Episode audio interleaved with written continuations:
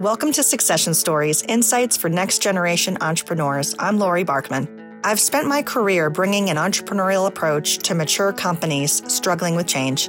As an outside executive of a third generation, 120 year old company, I was part of a long term succession plan. Now I work with entrepreneurs, privately held companies, and family businesses to develop innovations that create enterprise value and transition plans to achieve their long term goals. On this podcast, listen in while I talk with entrepreneurs who are driving innovation and culture change. I speak with owners who successfully transition their company and others who experience disappointment along the way. Guests also include experts in multi generational businesses and entrepreneurship.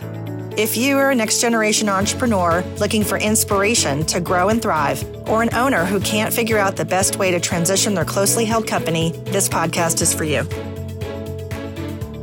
Subscribe to our newsletter for more resources to build value in your business. Visit small.big.com. That's small, D O T, big.com and sign up today. A few months ago, I invited listeners to submit questions, and a few were about CEO succession. To explore this topic, I invited Bruce Walton onto the show. Bruce is a partner at Battalia Winston, one of the world's largest woman owned executive search firms and an expert at recruiting CEOs, C suite, and private company boards. We talked about five best practices for recruiting external executives, competencies in a post COVID world, and hiring up for the long term. Whether you are a founder, owner, or board member, or an incoming CEO, it's about fostering respect, rapport, and stewardship. Succession takes time to get right, and a hurried plan may be destined to fail. Bruce, thanks so much for joining me today. I am excited to talk to you about a topic that is on the minds of many owners and next generation leaders alike, be they family or professional outside CEOs. And the topic is letting go. Will a CEO let go? When is it time to go? It's such a critical topic for succession. And the very first episode of this podcast, I don't know if you know this, I talked with an outside CEO and that was also my work experience. And you have so many amazing years of experience working with family owned businesses to recruit C level executives and CEOs for those companies. I'm super excited that you're here today because I know that you've seen it all. So, welcome. Thank you. Nice to be here. So, why don't we start by you telling us about Battalia Winston, the firm that you're a part of, the family owned practice that you help lead, and your experience? Sure. Battalia Winston is headquartered in New York. We're about a 60 year old firm. We're female owned, which makes us somewhat unique. We're sort of a mid sized firm, and we're a firm of multiple specialists. And so we have a very strong biotech pharma practice probably the biggest practice in the firm is the industrial practice. And the family owned business practice is, is really headed by a, a fellow out in the Chicago area and me. And we focus our attention, it's probably over half of my business, but we focus our attention on multi generational family companies, primarily at the CEO level, but also at the direct report to the CEO level. Wonderful. And for you and your experience, you've been working in this field for for how long? About 35 years. The quick history on me out of college, I was in, in the Navy for a couple of years as an officer, then came back, worked for Ted Hood, a sailmaker up in Marblehead, Mass, and then went back to business school at Harvard and uh, joined IBM. So I spent seven years uh, with banks and insurance companies selling for IBM. And then I got recruited into the recruiting business at one of the bigs, Russell Reynolds. Then I went to and Struggles, which was another big. We went public. And then the bust of uh, 2001 happened, and I joined a startup. And now, almost 10 years, I've been with Battalia Winston. Okay. And you're in Boston. I don't know if you mentioned that you're in Boston. Yeah. You are in beautiful Boston. So, question for you around multi generational companies and the trends that you see in searching for new leadership. I think there was a trend, an upward trend for a lot of years. Are you still seeing that trend, especially now? We've definitely seen the trend, but COVID has thrown a monkey wrench in everything. It's frozen. Our business model recognizes that uncertainty tends to freeze our clients. They don't know which way the wind is going to fill in. They stay at anchor. And COVID has had that effect on, on the business today. A number of searches have completed. And the, the change with COVID has been that you have to redefine what your needs are going to be over the next two or three years because the best candidate pre COVID may not be the best candidate post COVID. And that, that's turned a couple of searches into different directions we've experienced. Well, that's a really great point. What are some of the key differences that you're seeing in terms of what companies are looking for now? I think it's it's uh, the ability to turn on a dime, put together an interim plan, and measure it very quickly, and stay sensitive to whether it's working. You can't set a five-year plan and stick to it. I know at the beginning of the COVID pandemic, there was a Harvard Business School series of Zoom seminars on how to react to it. And the big message there was you have to stick to your core values, what's important, and then build teams that can respond quickly and recognize that the answer now may not be the answer in a month. But you don't have the same certainty surrounding your environment. So, you, but you have to react quickly. And the core to doing that without getting in trouble is to make sure everybody's paying attention to the core values, which frankly is very similar to the key driver in family owned businesses. Core values, I think that's an awesome place to sort of start with these companies because, yeah, I have asked the question of different guests that have come on of how have your core values helped you make decisions during this time? It absolutely is. Multi generational families tend to have spent time defining that and putting it into some sort of a, a, document, either on their website or internally. Entrepreneurial folks frequently haven't taken the time yet to do that. But particularly in the kind of uncertainty we're dealing with now, where people are working from home, there, are a whole lot of different changes. But what those fundamentals are is important to, I, to spend time thinking about and codifying. Yeah, definitely. So let's talk about transitioning to a non family CEO. Certainly, you have a lot of experience with this in working with the companies that are looking for that right person to come in.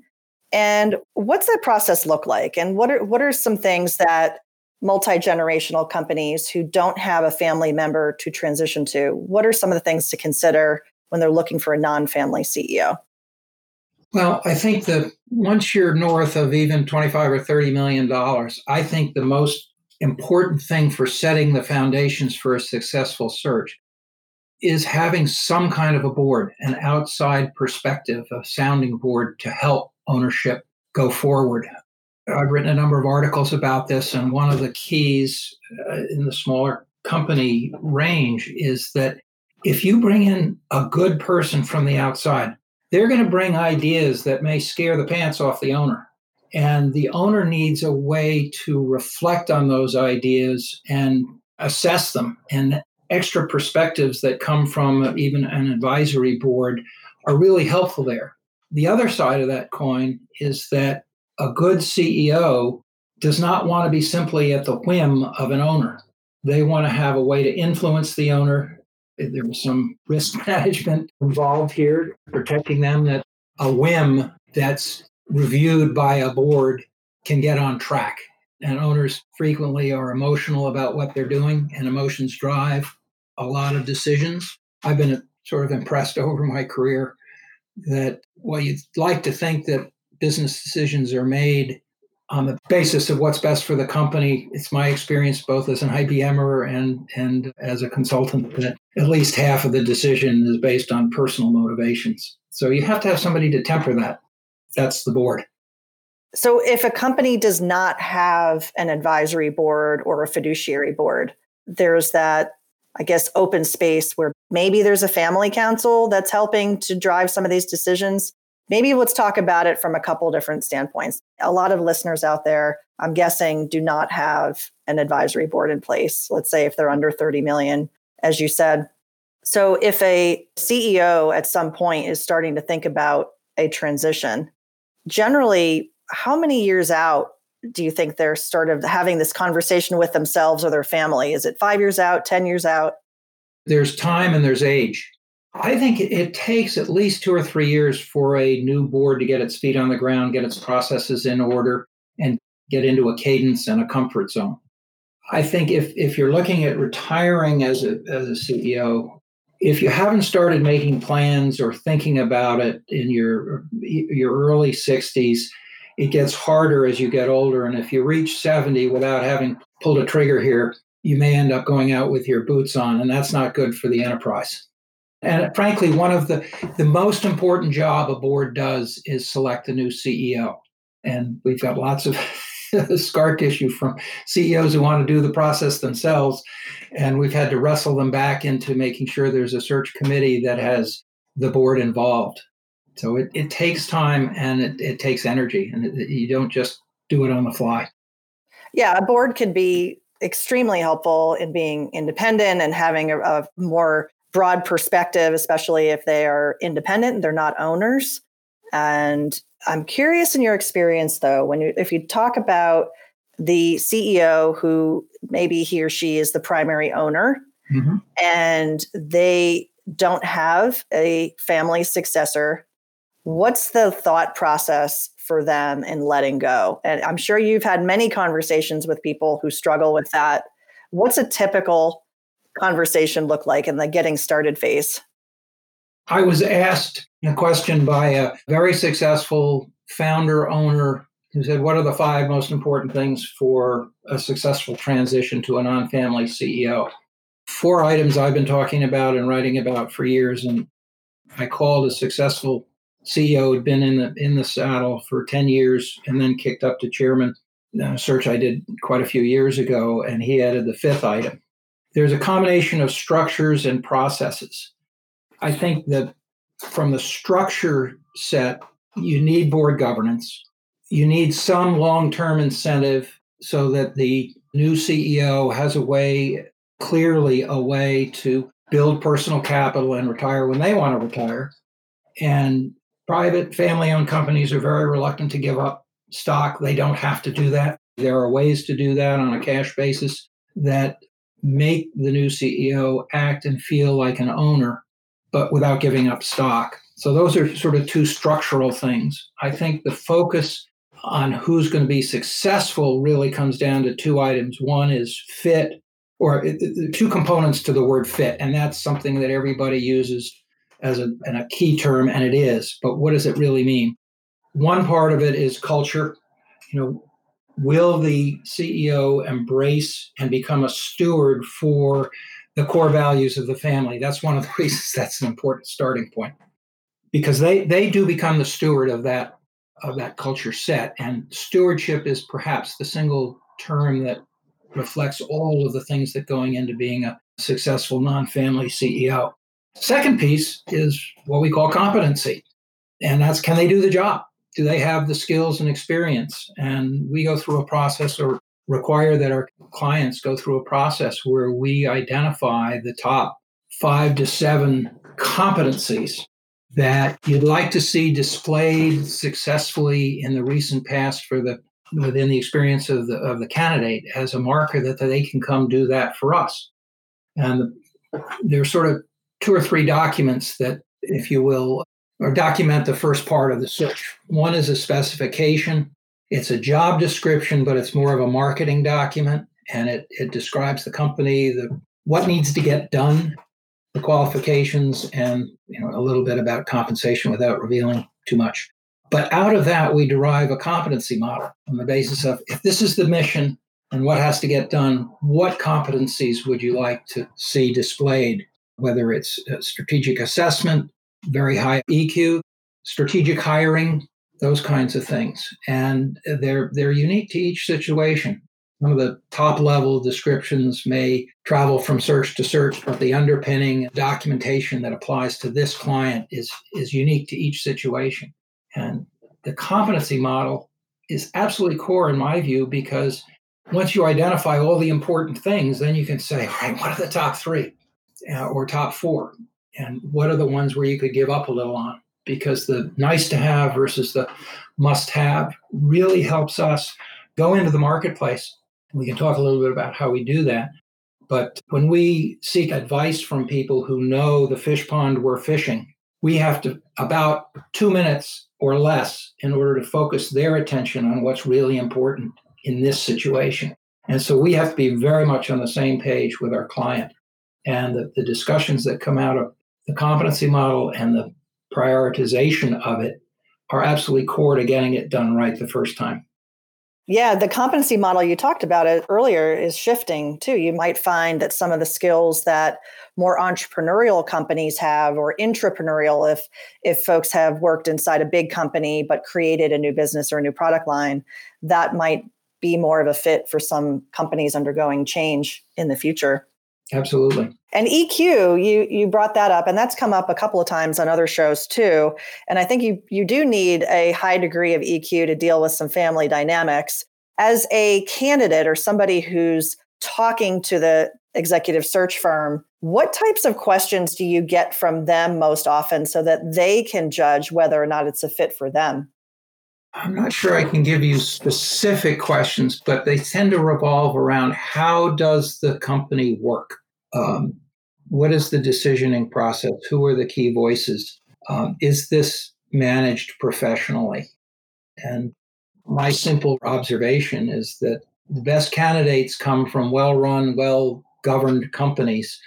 And if they don't see the kind of uh, processes and structures in place, they're going to be worried that this company will not be run as as well as it could be. Now they're going to be asked to bring in some of that for sure, but if you start from ground zero, it's higher risk for a, a quality candidate, and some of the best candidates will withdraw. Do candidates ask about? In a gentle and professional way, but understanding the CEO's desire to really truly step back and separate from the day to day? They do. It's the single most general question that, when I when I take on a search, I talk to people within the company. You know, I need to understand the culture from uh, from the recruiter's perspective as well. And at the CEO level, the question always is, will they let go? And um, I can tell a story about a hundred million dollar family business had a five person outside board um, it had a family council. It was very well consulted to by leaders in in the family business arena, and but they had a the youngest of three brothers who ran the company, uh, each in turn, um, had a real control, um, psychological uh, issue, if you will, and we talked about it and we set up things like a search committee where there was an outside board member as co uh, head of the search committee. Uh, once the candidate was appointed, we made sure that there was a uh, uh an outside lead director to who could talk on behalf of the outside directors. But interestingly, there was so much concern from the way this CEO had operated that the family council, in conjunction with the board, set up tripwires.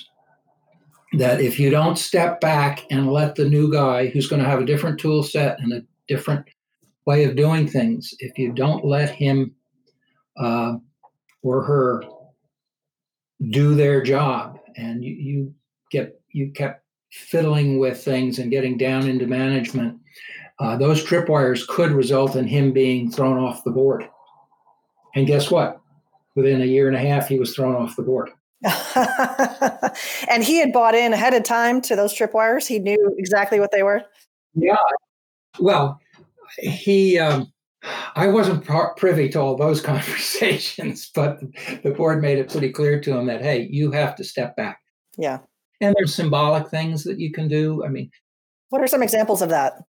Well, he had, uh, they moved his office out of the corporate headquarters. Uh, there were articles in the the uh, you know the internal company magazine that was published quarterly uh, that talked about those transitions. You have to make. Uh, they held his feet to the fire because there were some transitions where the new CEO took on more and more responsibility over a four to six month period, so that he didn't get overwhelmed at the beginning. Um, and those things were committed to, and the board made sure that they happened, if you will. Yeah, and again, in this example, there's a board which really is is so helpful to not only setting up the tripwires but holding the CEO accountable to their actions. I have some listeners that have submitted questions around situations where they are outside hire CEOs and there is no board in place. And the day to day crossing the border on a day to day basis is more acute than they would have expected. And so I did want to talk to you about that because, again, from a listener standpoint, I did get some questions on this. And it seems to be that the handoff that founder or owner, you know, transition to the CEO is really the key. And so certainly building trust and rapport is part of that, is going through the process and getting onboarded. But then over time, how should the current founder, CEO, right, who's transitioned out, how should they be thinking about truly letting go? And then for the new CEO to have the appreciation that that person might want to stay relevant, but not cross that line and going from kind of oversight, if you will, to management? To answer that, I'm going to uh, go back to a, the earlier question you asked, and I didn't give you the five, I gave you four culture, competency, uh, board governance, and LTIP. Mindset was the fifth. And to get at that, um, I called the, the CEO of, of this that I had placed as COO like 12 years prior and asked why did it work? And this was a bigger company i would say. This was a nyse company that had uh, about 600 million. He said this why did it work? He said it's about respect and rapport. The outgoing chairman needs to respect that the new ceo will come with a different toolkit. And of course they have to like each other. The rapport has to be there. But they have to keep that in mind because there are going to come times when the new guy is going to do things differently. And that's going to create some tension. But having that mindset of respect and rapport um, can keep it from from blowing up. And it's not easy at times. Yeah, and it just probably takes time to build that respect and rapport, and I suppose a trust, especially if someone's name is on the door they've you know hired this person in they have the trust in their capabilities but at the same time they're just not quite ready to let go. Well part of that and sort of the second piece of that maybe if you look five years out ahead hopefully the company is going to be larger than it is today. A players aren't going to sign into a job that's just going to keep the company where it is. So you're really hiring somebody to do a job bigger than the one you have and that may be a hard concept to get your head around as a CEO, but you really should be looking up at the new candidates, the new CEO candidates, not down. If you're looking down at them, that means they're already smaller than you, and you're and they're not going to. It's a, it's a high risk that they're not going to be the person to take the company to the next level and grow it. So, I think it's important, and it comes with the respect and the rapport, that the mindset be one of think five years ahead. What are we going to need then, and and how are we going to get there? And that usually means somebody who's more senior, um, perhaps than you had imagined, and and you're looking at least across, if not up, to the candidates. Does that make sense? Yeah, it does. It does. I want to go back to aligning interests on the financial side because you're right. If the goal is to grow the company and in five years we're all going to be benefiting, you mentioned that equity is not always part of the compensation package for an outside CEO. And there are other ways to align interests for long-term incentive plans from a cash basis, et cetera. I was wondering if you could dive a little bit deeper on that. Well, there are cash approaches. And I guess the first thing I would say is, and I've had people tell me they wanted to do this themselves and set up a long term incentive program, and my advice to them is hire a professional, hire a compensation consultant who's used to dealing with private, um, smaller companies. Um, I've collaborated with one here in Boston on, on a half a dozen different projects, and it makes a huge difference Um, and the reason is there there's so many laws and they change on occasion that affect what you can and should do that you don't want to do it on your own.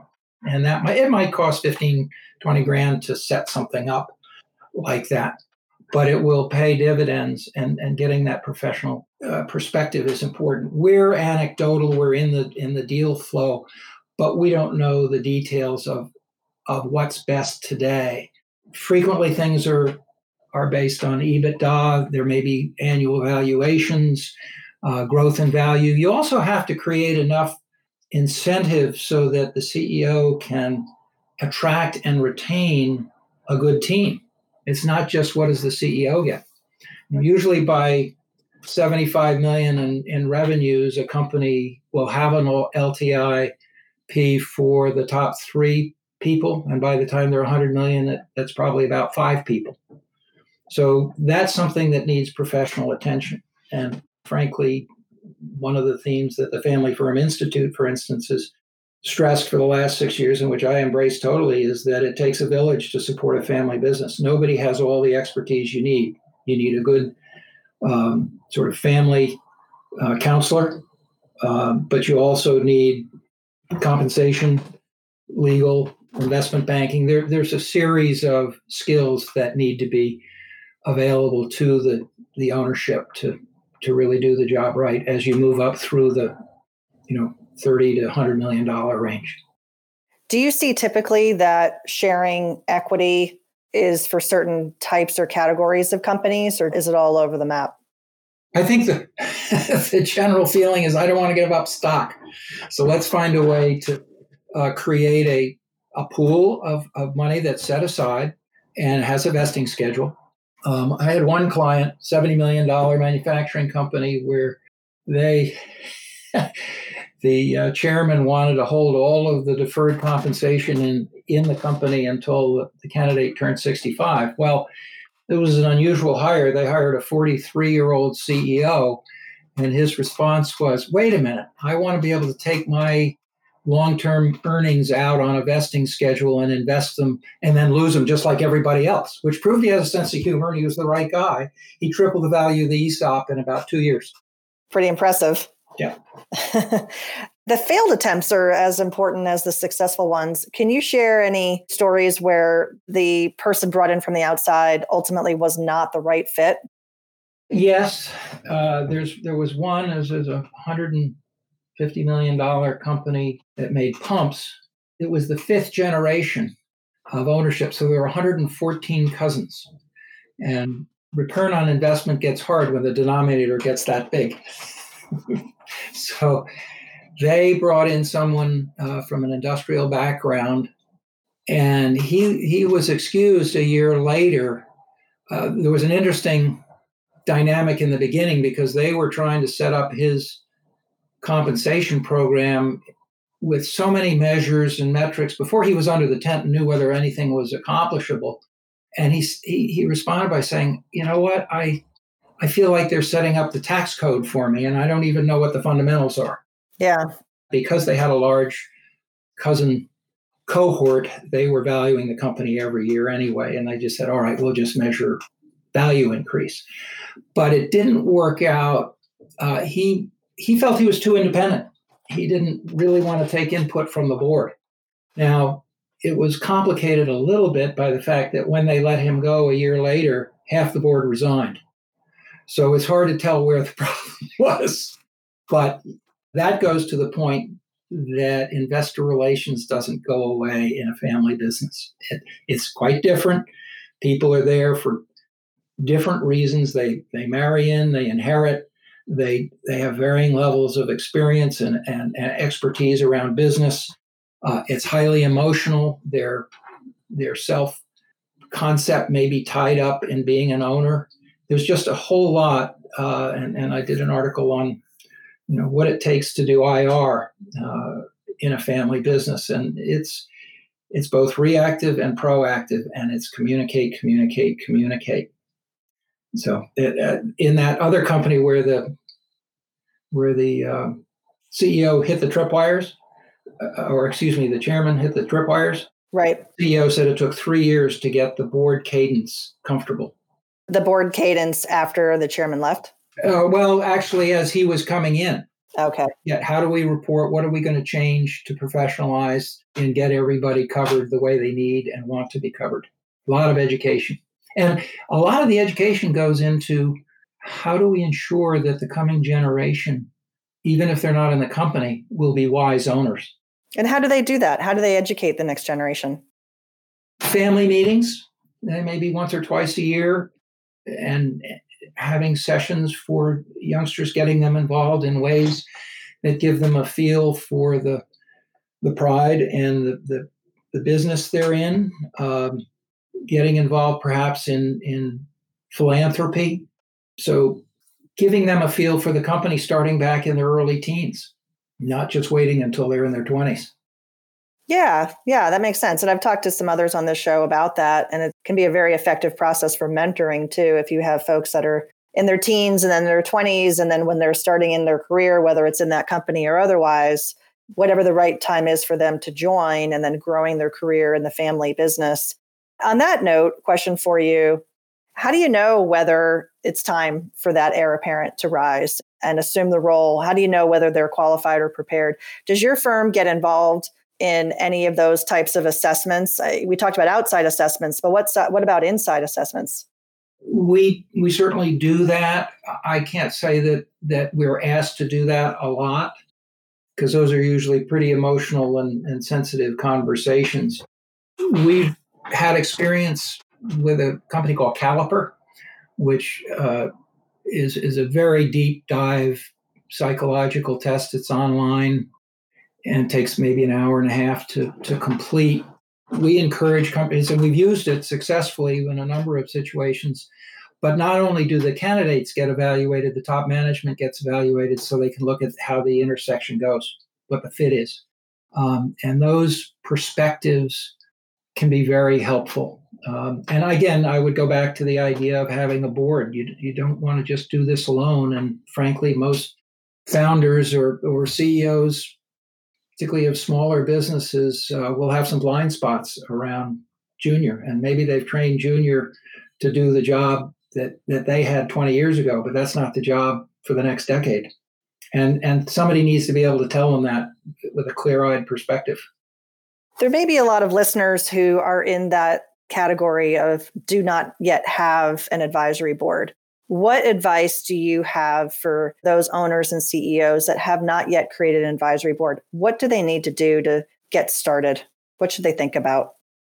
Certainly the perspective of, of you know what keeps me up at night what are the things i'm going to have to wrestle with for the next five years you certainly want to have an advisory board that's copacetic is comfortable interacting. So friends tend to be the first place you go. But that takes the fit piece, the competency piece has to be considered. And so I think it's important to sort of build a matrix of, you know, where what are the things we're going to be facing and do we have any expertise in those areas and then building i call it a sort of a white space analysis if you if you build a matrix of what do we have and what are we missing you need to find people who can fill in the pieces that are going to be important that you're missing for that perspective. Is the white space because of their management team or is the white space because of themselves and their skill sets? It could be either. Could be either. I, I built a board last year for a manufacturing company, and I talked just last week to the chairman and CEO, and they'd been a, built a very profitable and uh, successful company. And I said, "Well, what was what was the big thing you found?" I said, "Well, it was a little more work for me, but what it really did was it took all my management team and made them straighten up and and and be more precise in the way they approach things because the board challenged them." Is that is that responsive to your question? I'm... Absolutely. Yeah, I think that's a really great example. There are so many things to talk about there's so many uh, different aspects, but you've covered a lot of ground. So, last question, just curiosity about you. What's something that you do as a daily habit that others might be curious about? I make lists. I've got things to deal with um, that I can't keep track of them all unless they're written down. So I, I'm driven by lists. and what's on your nightstand? What are you reading? Oh, gosh. Um, I've found over time that I really love the historical novels where you learn about a culture, a different place and time uh, with a rollicking story. You know, whether it's about the Aztecs or about the Visigoths or about, you know, uh, the Far East, you learn something and it's a good story. And that's what I enjoy. and if you have one piece of advice for owners and CEOs out there to stay positive and resilient through the next phase of the what we call the new normal, what would it be? Uh, you're not alone, and you don't have to make all the decisions yourself. I think reaching out to people whose expertise you respect, whether they're formally or informally associated with a company. I've talked to a, a number of people who, um, you know, people tend to have their own sort of mentors. But here's a concept um, if, if you're the CEO, you know, you're you're probably doing that. It can be lonely up there, but think of, of managing your personal space with a board of your own of mentors. Not every mentor is going to have expertise in every dimension of what's in of you know where you need help. So it, building your own network of folks who can help you with different aspects of your life, I think is is probably good advice. That is sage advice. Someone once told me that you can have a cabinet. He's like, think of it as your kitchen cabinet.